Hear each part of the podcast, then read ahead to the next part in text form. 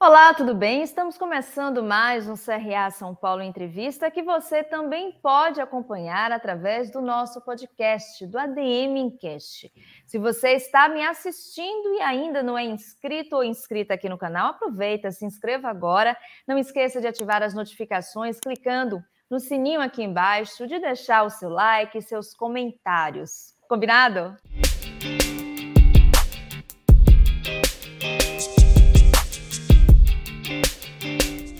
Nessa edição do CRA São Paulo Entrevista, vamos conversar com um profissional tecnólogo da área da administração para conhecer mais um pouco sobre a rotina desse profissional, as principais características dessa graduação tecnológica e também conhecer um pouco mais sobre o mercado de trabalho para esses profissionais. Eu tenho um prazer de convidar o professor Elcio Gaglione. Tudo bem, professor? Seja muito bem-vindo. Olá, boa tarde, Maria Rita, e a todos que nos assistem.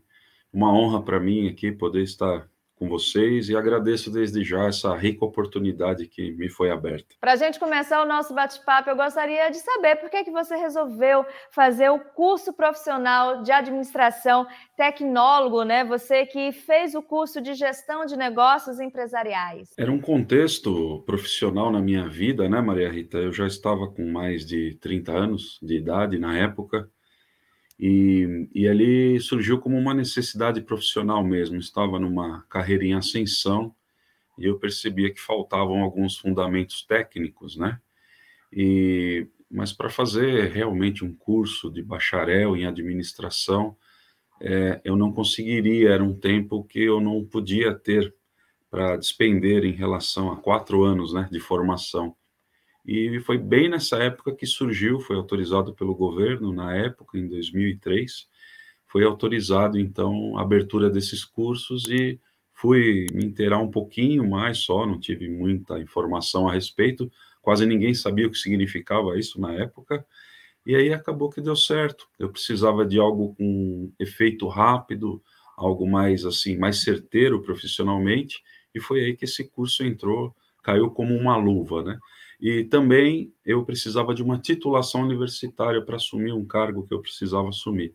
Então veio veio tudo como tinha que ser mesmo, da forma mais perfeita possível na minha vida. Excelente. Agora, uma curiosidade: no seu caso, você estava precisando uh, de um curso que tivesse a rapidez da sua conclusão, né? Eu sei que muita gente que está nos assistindo fica na dúvida, né, na hora de escolher: será que eu faço um curso de administração tecnológico? Será que eu faço um curso bacharelado? No seu caso, você buscou a praticidade, né, a rapidez da conclusão. Mas se a gente levar em consideração, uh, de um modo geral, o que, que você acha que as pessoas precisam levar em conta na hora delas escolherem entre um curso uh, tecnológico ou um curso bacharelado, bacharelado na área da administração? É, há de se colocar aqui, Maria Rita, que é, as especificidades de cada modelo, né? Eu vou falar em linhas gerais, tá? Né? É, não é generalizando, mas é uma grande maioria das situações que ocorre dessa forma. A gestão, na maioria das vezes, ela vai focar as práticas de ADM. Então, nesse sentido, há uma necessidade de uma certa bagagem, é, por até por contar por professores mais relacionados ao mercado e não tão acadêmicos assim, os exemplos em sala de aula, estou falando de experiência própria e que depois, mais para frente, você vai ver que eu me tornei professor também. É, a própria experiência da, da sala de aula é muito dinâmica. Então, é, o aluno, quando enfrenta um curso desse, ele é, é muito interessante que ele tenha algumas, alguma bagagem para entender o que está acontecendo, para entender o contexto da disciplina em si, que são disciplinas muito técnicas, né? Então, quando os alunos vêm conversar comigo, professor, o que, que eu faço? É, para onde eu vou? Que caminho que eu vou? Normalmente a gente diz por essas linhas, né? O curso tecnológico é recomendado para as pessoas que têm um pouco mais de tarimba de mercado, um, já um pouco de experiência, não é regra, tá? Por favor. Mesmo porque tem alunos com 19 anos em gestão que são alunos maravilhosos, mas já é interessante como a aula é produtiva quando se tem uma certa tarimba. Já no curso de ADM, nós entendemos que realmente, até pela, pelo prazo que o curso é estendido, é, precisa de uma coisa mais acadêmica, então a gente acaba encontrando professores mais acadêmicos, né? E já uma bagagem assim, ela não é tão necessária, você não fica impedido ou é, com dificuldade de entender alguma coisa. No curso de gestão, por essa falta de bagagem, muitas das vezes os alunos têm que correr atrás. E no curso de ADM, é, é uma bagagem prática que não vai fazer tanta falta pelo contexto acadêmico da situação. Então, quando a gente fala assim, ah, professor, saí agora do ensino médio, que curso que eu faço? Na maioria das vezes a gente encaminha para o bacharelado, para ele ter uma formação acadêmica mais profunda e, e também ter uma oportunidade de estar mais contato com a academia, né? ter mais contato com a academia. Mas, é, de, um, é, de um modo ou de outro, tem as suas especificidades que nós podemos entender assim, né? O, a gestão, que a gente fala, né, o curso tecnológico, ele é mais focado para o tático. Já a administração, a gente vê que é uma questão bem mais estratégica, focada na estratégia da DM mesmo, né? Normalmente se fala que o curso de bacharelado em administração ele é mais generalista, né? E o, o, o, curso tecnólogo ele é mais específico, dá uma formação mais focada em uma determinada área, né, professor? Nesse caso, como é que o aluno que está fazendo um curso tecnólogo uh, na área da administração pode aproveitar essa especialidade, especificidade no mercado de trabalho?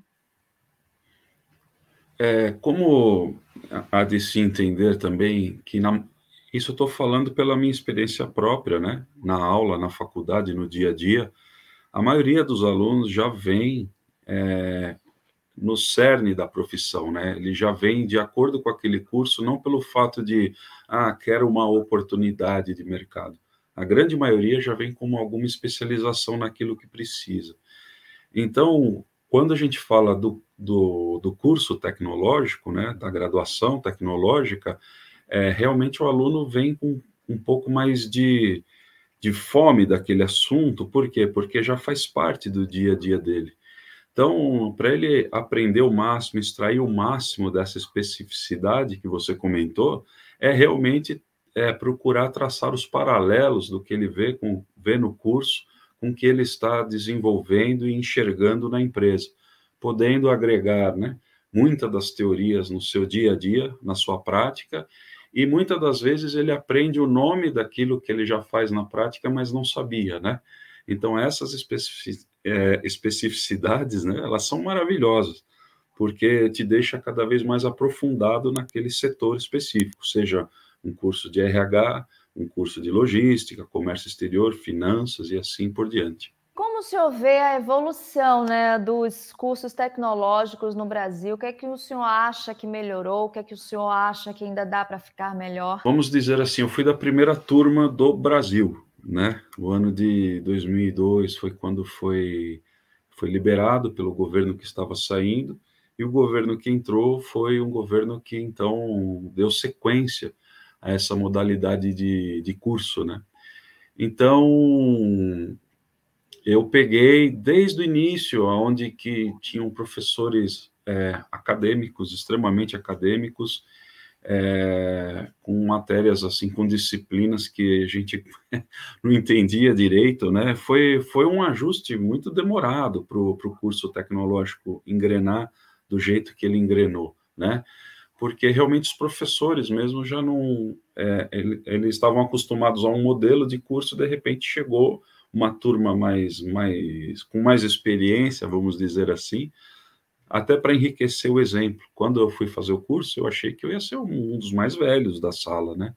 E foi muita surpresa minha quando de repente eu cheguei, eu era um dos mais novos. Eu já tinha mais de 30 anos, mas tinha muita gente de 40, 50, tinha um senhor até de 60 e poucos anos lá.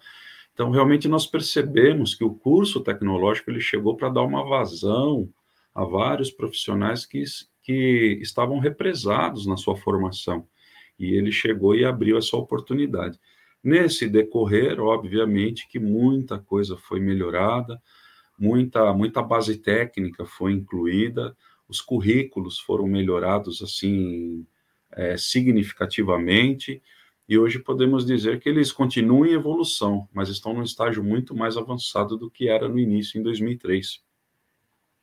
E o mercado de trabalho, professor, como é que anda? É, como eu posso dizer que a maioria das pessoas que frequentam esses cursos já estão trabalhando, e uma grande maioria já está na área, então há de se entender que é um mercado muito ativo, né? Muito ativo, porque muitas das vezes o curso tecnológico ele chega para uma promoção para esse aluno, né?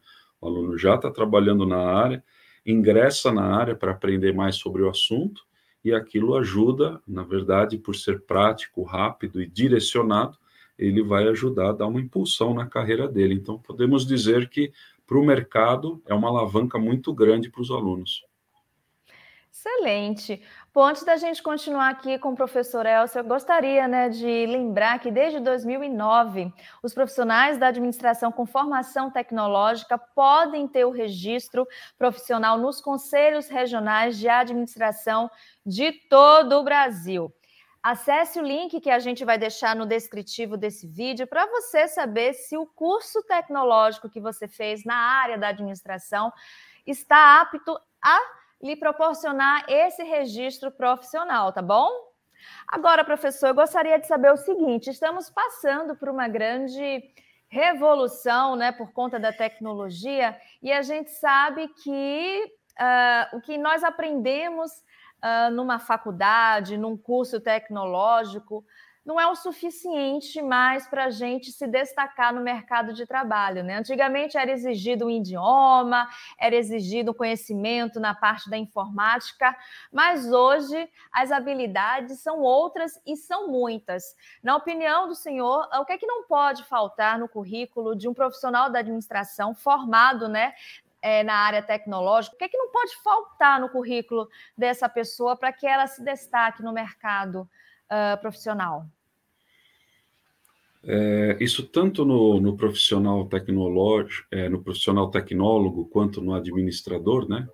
Ou seja, tanto para o profissional de um curso de gestão, quanto para um profissional de um curso de administração, é, as partes técnicas são fundamentais, as bases técnicas, né? Ainda mais hoje que a gente entende as carreiras em, em Y, né? Podemos dizer que com a carreira em Y, onde de um lado a gente vê um crescimento administrativo e do outro lado a gente vê um crescimento técnico, o aluno que se forma no curso de administração, ele gera uma, um caminho mais facilitado na, para o crescimento administrativo. E o aluno que é do curso tecnológico, ele apresenta uma facilidade para o caminho, a outra perna do Y, né?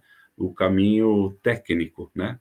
E nesse sentido eu posso até deixar claro para você que é, eu vou voltar um pouquinho atrás naquela tua pergunta lá da formação do início, para depois eu chegar onde você perguntou. É, como eu me formei em 2004, é, quando eu cheguei no mercado, não, não tinha nada, ninguém sabia o que significava isso, ninguém sabia se podia. Até durante o curso eu fui tentar ver se dava para fazer pós-graduação, depois a gente acho que vai falar sobre esse assunto, e foi falado que não podia, a gente não tinha direito de nada. Então, eu vou até dar um, um spoiler aqui para você, que no ano de 2005, quando nós, assim que terminamos a faculdade, eu e um grupo de alunos, nós fizemos a Associação dos Gestores do Estado de São Paulo, justamente para a gente ir atrás dos nossos direitos, né? Para entender como é que funcionava, porque realmente era, a gente estava perdido. Nós fomos uns, vamos dizer assim, fomos criados, jogados e depois nada, né? Então a gente teve essa luta, né? Eu fui presidente, né, da AGESP, da Associação dos Gestores do Estado de São Paulo. Lutei muito pelo curso tecnológico, pela, pela gestão, fui atrás dos direitos e realmente a nossa luta foi coroada, como você mesmo falou, quando em 2009 o CRA então abraçou a nossa causa, né? Então hoje, desde 2009, estamos trabalhando juntos com o CRA, ainda temos algumas lutas aí pela frente do tecnológico, né? mas é importante estarmos unidos nessa parte aí. Então, nesse sentido, é, a gente entende que o que é fundamental hoje, né, para um currículo, para uma carreira de trabalho, né, você já falou do inglês, né, mas é, hoje nós percebemos a questão comportamental como está batendo muito forte, né, parte da inteligência emocional, porque veja bem, queira ou não queira, tanto o aluno da administração quanto o aluno de gestão, ou seja, do bacharel quanto o tecnólogo, eles vão atuar numa área diferente do operacional. Então, quando você trabalha do tático para cima, a parte da inteligência emocional ela é muito forte. Então, hoje, é, tem ditados do RH por aí, né? Se contrata pelo currículo, demite-se pelo comportamento. Então, a dica e o que não pode faltar mesmo para um profissional, é, tanto tecnólogo quanto de administração hoje, é a parte emocional, a parte estrutural de comportamento. Isso é fundamental, muito além do que uma formação e sim ele ter esse comportamento como seu modelo profissional de atuação. Uma outra característica que a gente percebe, tem acompanhado muito, principalmente aqui no nosso programa, uh, é que muitos dos entrevistados falam sobre a importância do aprendizado contínuo, né? A gente está falando aí de adquirir novas habilidades, Gostaria que o senhor falasse um pouco sobre essa importância né, desse profissional se manter atualizado, como é que ele pode fazer isso? É, Maria Rita, eu tenho uma concepção um pouco é, diferente né, do mercado, até pelo, pelo fato de eu atuar com pessoas.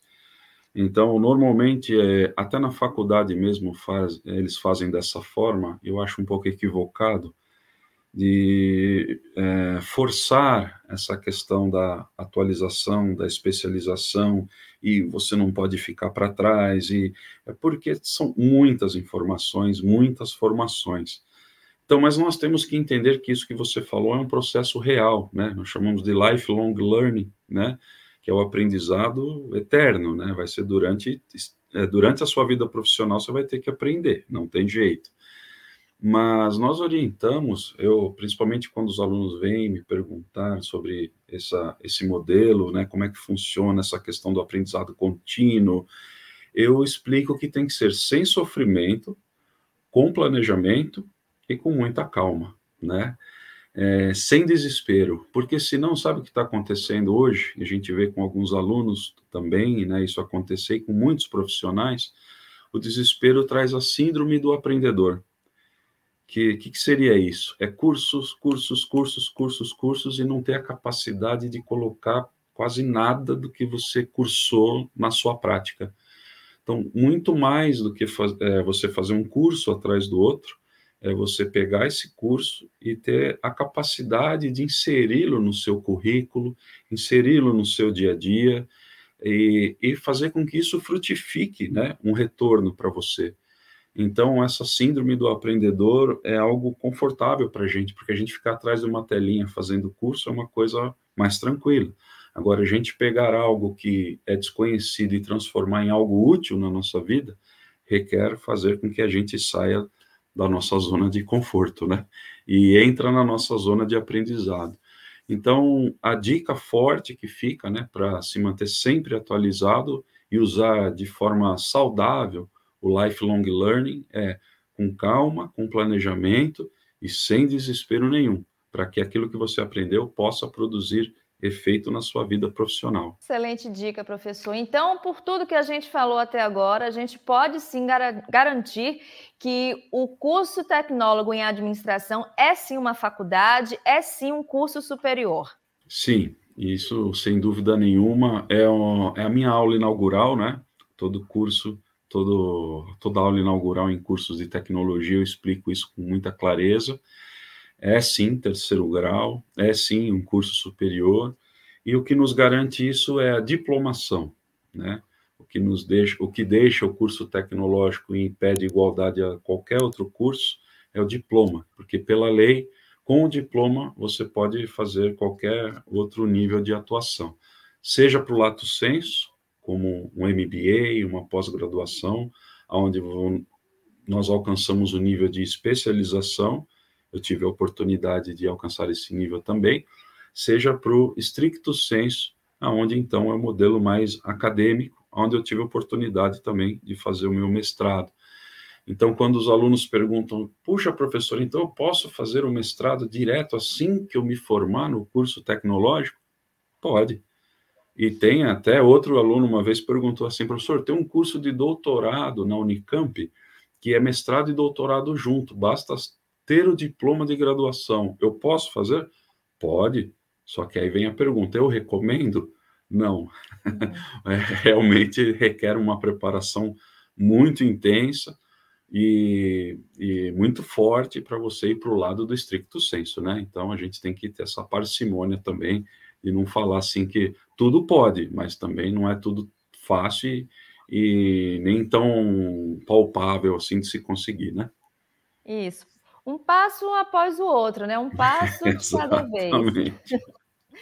Bom, professor, o senhor tem uma carreira formada por várias facetas, né? Administrador, como a gente está apresentando aqui, professor, escritor, representante do CRA São Paulo, Master Coach, neuroperformer, enfim, atua em várias áreas. Conta para gente como a sua formação lhe possibilita, né, atuar nessas diversas atividades. A minha formação, ela me ajuda com pessoas, né? A área que eu me, me aprofundei mais, eu tenho formação em processos, em outras áreas mais técnicas, mas a minha formação mais forte é em pessoas. Então, saber lidar, compreender, ajudar, acolher, desenvolver, né? É, foco em resultados sempre, e isso eu aprendi também nas minhas formações. Mas eu percebi uma coisa, Maria Rita: os resultados hoje estão surgindo das pessoas felizes. Então, foi um, é um dos motivos de estudo aí há mais de um ano já que eu estou, inclusive tem alguns alguns trabalhos meus aí sobre a questão da felicidade organizacional. Mas não é aquela felicidade, vamos dizer assim, é, falsa, né? É uma felicidade assim de entender que é o seu trabalho não tem nenhum motivo para você estar tá triste ali, né? E isso a gente percebe que os resultados é, vêm sendo entregues através da criatividade e da inovação, que é exatamente o que as empresas hoje estão atrás. As empresas hoje perceberam, né? Por isso que a gente vê até uma gama muito grande, né, de modelos de trabalho diferente, né? Colocados às vezes até de alguma forma um pouco errônea, é, não tão clara, porque muitas das vezes o empresário pode até entender que é só colocar um tobogã e alguns puffs coloridos com mesa de pebolim que está tudo certo, né? Mas não, na verdade tem que ser trabalhada essa cultura. Então a minha formação, ela tem me ajudado nessa questão também de, de trazer mais, é, vamos dizer, o termo bem-estar para as empresas, né? E eu percebo que isso é foco em pessoas, quando elas se sentem focadas e donas de atenção, a criatividade e inovação é uma coisa natural dentro delas. Né? Para tanto, eu utilizo algumas técnicas, né, como Management 3.0, a programação neurolinguística, como a minha formação de Master é, em PNL, e também o Master Coach, também que me ajuda demais. E só para dar outro spoiler também, tem mais coisa nova, tem mais produção nova, livro novo chegando por aí, tá bom? Fala para a gente, por favor, sobre esse próximo livro. Eu já ia, inclusive, a minha próxima pergunta seria sobre uh, o seu livro Análise BTM, mas antes de falar sobre análise BTM, por favor, se puder dar esse spoiler para a gente. Não, é, sem problemas. É um modelo, mais um modelo ágil, né? A gente tem visto que a, a, a criatividade e inovação, ela é muito derivada das questões ágeis, né? Quando a pessoa vê que o trabalho está acontecendo, que o trabalho está fluindo, a criatividade e a inovação, ela insurge com mais facilidade. E, e o que vem por aí é um modelo ágil de treinamento comportamental, né? A base comportamental de treinamento ela não, não tem muita estrutura quanto a base técnica, né? E aí, de um modelo também que eu já aplico há um tempo já, um modelo já, já vitorioso, com cases de sucesso, eu resolvi então elaborar em um livro, e aí já está já tá para sair aí no, no início do ano que vem, já estou terminando, mas é uma ferramenta de modelagem comportamental, modelo de treinamento comportamental é, que vai desenvolver as pessoas, já desenvolve, né? As pessoas é, de acordo com a necessidade da empresa, mas sempre dando o foco para a pessoa mesmo. E é um modelo, né? Isso que é o mais interessante, porque hoje o comportamental fica um pouco meio sem modelo, né? Você treina uma coisa aqui, outra ali, outra aqui. Agora, com esse modelo, você pode treinar qualquer modelo, é, qualquer competência comportamental usando o mesmo modelo. Vai ser muito interessante se Deus quiser, a gente faz outra entrevista aí mais para frente. Professor, inclusive, né, pelo que eu entendi, seria uma, um desdobramento, né? Vou até mostrar aqui para vocês, do livro Análise BTM, Viabilidade de Negócios em Minutos, porque aqui você fala um pouco sobre os negócios ágeis, né, eficazes. Aí, nesse próximo trabalho do senhor, nesse próximo livro, você está falando mais sobre o comportamento que esses negócios estão gerando, seria mais ou menos isso. Primeiro, eu gostaria que o senhor falasse um pouco sobre esse livro e se ele tem relação relação com o segundo livro que você vai lançar no início do ano que vem? É, pela sua primeira pergunta, e linkando com a última, realmente é, o primeiro livro, né, que é esse aí, foi a minha primeira obra e é algo realmente inesquecível e um prazer imenso, né? É, é algo que não dá para descrever, né? É, esse meu primeiro livro ele foi sobre a viabilidade dos negócios, né? Então é sobre um negócio. E depois, o complemento que está vindo por aí é, é, é, mais relacionado à parte das pessoas. Então, a viabilidade de negócios ela é mais relacionada à parte estratégica.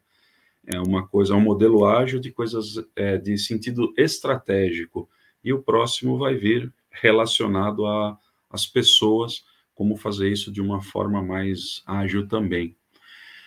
Análise BTM, Maria Rita, ela é assim, né? A, uma das primeiras disciplinas que eu comecei a lecionar foi empreendedorismo, né? E eu aprendi, né, com os nossos mestres aí, Dornelas, é, Dolabella e assim por diante. Só que eu tinha uma dificuldade, eu comecei a fazer plano de negócios, né, para as empresas. Só que aparecia algumas situações para mim que eu só só ia saber se o negócio era bom ou não quando eu estava terminando o plano de negócio, quando eu chegava no quinto ou sexto passo do plano do negócio, né? Plano de negócio. E aí chegava no final falava, poxa, perdi tanto tempo, às vezes 20, 30 horas, uma semana, para chegar no final e ver que o negócio não é viável, né? Não tinha os aplicativos que tem hoje, né? De plano de negócio, que você entra no site do Sebrae, por exemplo, e faz lá todo o, o, plano de negócios, né? Então você fazia plano de negócio na raça, né? Business plan, né? Na raça mesmo, até cobrava por isso, né? E de repente, quando eu vi que tinha esse problema aí, eu, há uns 15 anos atrás, já isso é antigo, eu desenvolvi uma ferramenta, uma planilha, onde eu elaborei algumas questões, e ao responder essas questões, eu já conseguia identificar se o negócio era bom ou não é, se era viável ou não é, né? O negócio bom vem muito da ideia, de oportunidade, mas se o negócio era viável estrategicamente ou não, né? E, e aí foi, no, foi nesse ano, né, que apareceu essa oportunidade, apareceu, isso eu resgatei de lá do fundinho do baú, é, e resolvi então pegar essa planilha e dar um, um corpo para ela, e fazer todo um fundamento teórico dessas 32 perguntas, que, que é, na verdade, o total são 32 perguntas que a gente responde, e da planilha ela faz o cálculo e ela já dá o resultado mesmo, né? E daí acabou nascendo um livro, né? Quando eu quis é, justificar essas perguntas, eu acabei criando fundamentos acadêmicos pela, pela minha experiência acadêmica, né? E acabou que saiu, saiu um trabalho que eu falo que tem três funções, Maria Rita, de verdade, eu trabalho ele com três funções.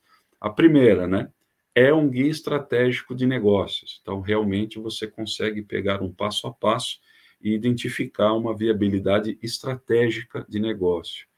Segunda função, ele funciona como um checklist para você ir verificando, porque é assim, você dá pontuações para essas perguntas. E se de repente a sua pontuação está baixa, você pode é, determinar um esforço para que essa pontuação suba. Então ele funciona também como um checklist de uma viabilidade estratégica de negócio.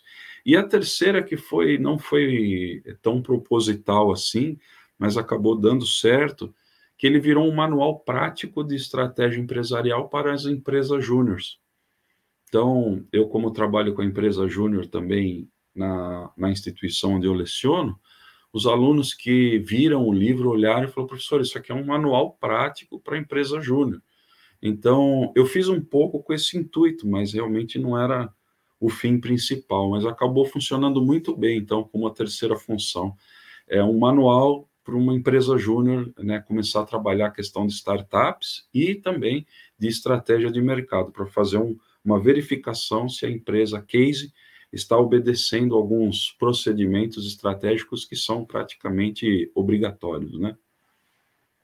Muito bom, professor, muito bom mesmo. Bom, seguindo nessa linha né, de dica de leitura, a gente acabou de falar aqui do livro do senhor. Eu gostaria que o senhor desse mais algumas dicas. A gente tem feito isso em todos os programas, pedido que os, no, é, que os nossos convidados eles tragam nessas sugestões de leituras. Eu gostaria que o senhor fizesse também é, participação né, desse hall de convidados. Então, quais dicas de leitura o senhor deixa para a gente hoje? É, Maria Rita, eu tenho dois livros de cabeceira e são livros bem, vamos dizer, não gosto de usar muito esse adjetivo, mas podemos chamar até de clichê, né? São livros que ficaram muito fundamentados na sua fama, pelo seu modelo né, de escrita, mas que revolucionaram.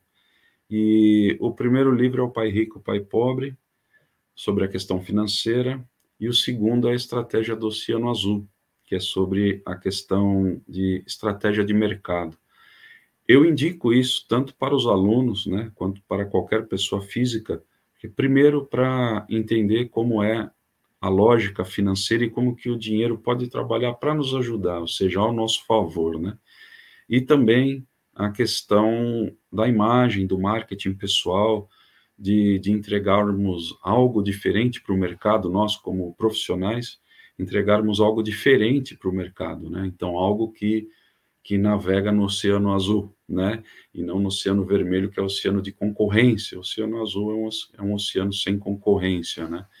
E para as empresas também, onde a gente atua, essa lógica ela é muito importante também, porque uma empresa, é muito claro que sem suas finanças em dia e fazendo as, as, finanças, as finanças prosperarem, uma empresa dificilmente vai para frente, mas também arranjar caminhos de agregar valor no seu produto para que o seu produto saia de um mercado de concorrência intensa e vá para um mercado de com, quase sem concorrência. Né? A gente sabe que sem concorrência não existe, mas quase algo exclusivo teu, onde você pode navegar com tranquilidade. Então ficam essas duas dicas aí, sei que são dicas bem conhecidas, mas não não pode deixar de ler. Quem é da, da área da administração não pode deixar de ler esses dois livros, com certeza. Está dado o recado, professor. Bom, antes da gente encerrar, infelizmente, o nosso bate-papo, eu gostaria de saber um pouco mais né, sobre o seu trabalho como representante do CRA São Paulo na região de Sorocaba. Eu gostaria que o senhor falasse um pouquinho sobre as suas principais atividades, como é que surgiu nessa iniciativa. É, eu acompanhei muito o trabalho de uma, de uma companheira nossa aqui da cidade de Sorocaba, e eu sempre abri as portas para ela poder é, estar na sala de aula, né, junto às minhas turmas, para poder explicar sobre o trabalho do CRA. E isso já, o CRA já é aliado, então, meu, né, desde 2009, né, nós trabalhamos juntos. E, mas, assim, trabalhar de verdade junto mesmo foi a partir do momento que o CRA me convidou, falou, puxa, professor, já que o professor está aí dentro, né, da sala de aula, por quê, Maria Rita? Eu comecei a fazer divulgação do CRA sem ser representante. Né? Pelo que o CRA fez com os cursos tecnológicos, o, o, a consideração que ele teve para conosco, eu me sentia na obrigação mesmo de devolver isso, explicando o que era o CRA, comentando, mostrando a minha carteirinha, que eu sou filiado aí há mais de uma década, né, sou associado, e então eu explicava todas as, as benesses, né, os prós, e de você ter o CRA, de fazer parte, né? E isso acabou chegando ao conhecimento do CRA e eles vieram conversar comigo. Falaram, professor, é, você já faz um trabalho de um representante, então vamos oficializar esse trabalho. Então, esse é um dos trabalhos, né, a divulgação do CRA nas instituições de ensino superior, onde a gente atua aqui. E também um dos trabalhos é a representação do CRA em eventos, esse ano mesmo, na jornada da administração que teve na instituição aqui onde eu trabalho, foi solicitado a minha representação, eu representei o CRA, e é, com certeza vou fazer isso com muita honra e muita alegria, porque é a minha carteira profissional, né? É a minha identidade profissional. Quem me deu foi o CRA. Então, é, tenho muito, muito carinho e apego por essa, por essa sigla, por esse, por esse movimento, na verdade, né, que busca melhorar cada vez mais a administração. E realmente é um grande esforço que vem sendo feito, e com certeza a gente vai continuar nessa luta para elevar cada vez mais o nome da administração. É verdade, professor.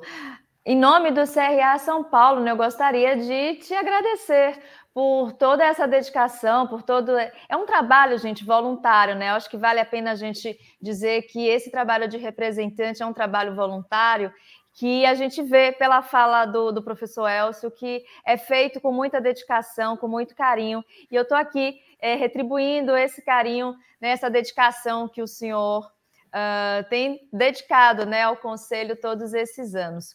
Bom, professor, infelizmente a gente está chegando ao final do nosso programa. É, eu gostaria muitíssimo de te agradecer novamente por você estar aqui com a gente, trazer um pouquinho né, sobre a sua experiência, sobre a sua rotina e saber, quem quiser continuar te acompanhando depois do nosso programa, onde te encontra? Eu tenho um site que funciona como um um hub né, de todos os serviços, né, onde eu coloco tudo que eu faço e coloco também algumas publicações, alguns vídeos tem lá também, é, que é evoluagil.com.br evoluagil.com.br. Eu percebi que agilidade ela vai fazer parte sempre da evolução. Surgiu esse nome, registrei e fiz até um site com ele. Então essa esse daí é o meu site, evoluagil.com.br. Também estou no LinkedIn, né? Faço algumas publicações lá esporadicamente, mas estou lá também para qualquer contato. E tem um canal do YouTube, começando agora, né? Um canal no YouTube, onde eu estou postando alguns trabalhos também que estão sendo feitos na internet. Tá? E desde já agradeço aí o apoio, agradeço também é, as palavras né, que você me passou em relação ao CRA, né, por todo... Realmente é um, é um relacionamento, né? Duas mãos, duas vias, um ajudando o outro, com muito respeito e muita dedicação, né? Isso mesmo, professor, um relacionamento. O senhor resumiu tudo em uma palavra, um relacionamento que a gente busca construir e convida vocês, né, que estão nos assistindo, a conhecer também mais aqui o Conselho Regional de Administração. A gente vai colocar aqui no descritivo uh, o link do nosso portal para conhecer também, né, não só sobre os cursos tecnológicos que dão direito à carteira profissional, mas também saber sobre outras áreas acadêmicas que o CRA também desenvolve em parceria com pessoas, com profissionais como o professor Elcio. Bom, professor, muito obrigada novamente e eu quero agradecer a vocês que estão conosco né, em mais uma edição do CRA São Paulo Entrevista. Muito obrigada pela sua audiência. Se você está me ouvindo no ADMcast, muito obrigada também. Um prazer tê-los aqui no canal e tê-los aí no nosso ADM Encast. Se ainda não é inscrito ou inscrita aqui com a gente, aproveita, se inscreva agora. Não esqueça de ativar as notificações no sininho, esse sininho aqui embaixo, deixar seus comentários, seus likes.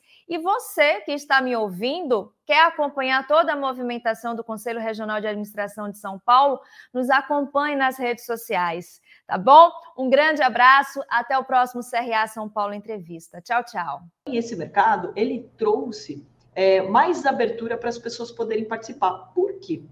Porque o mercado tradicional, ele começa e ele termina, ele fecha, ele tem um horário comercial. Agora, o mercado de criptomoedas não é um mercado 24 horas. Então, você permite que as pessoas possam operar muito mais. Por isso, inclusive, a facilidade de ter mais pessoas hoje aí é, no mercado de cripto, por exemplo, do que até nos mercados tradicionais. Mas é importante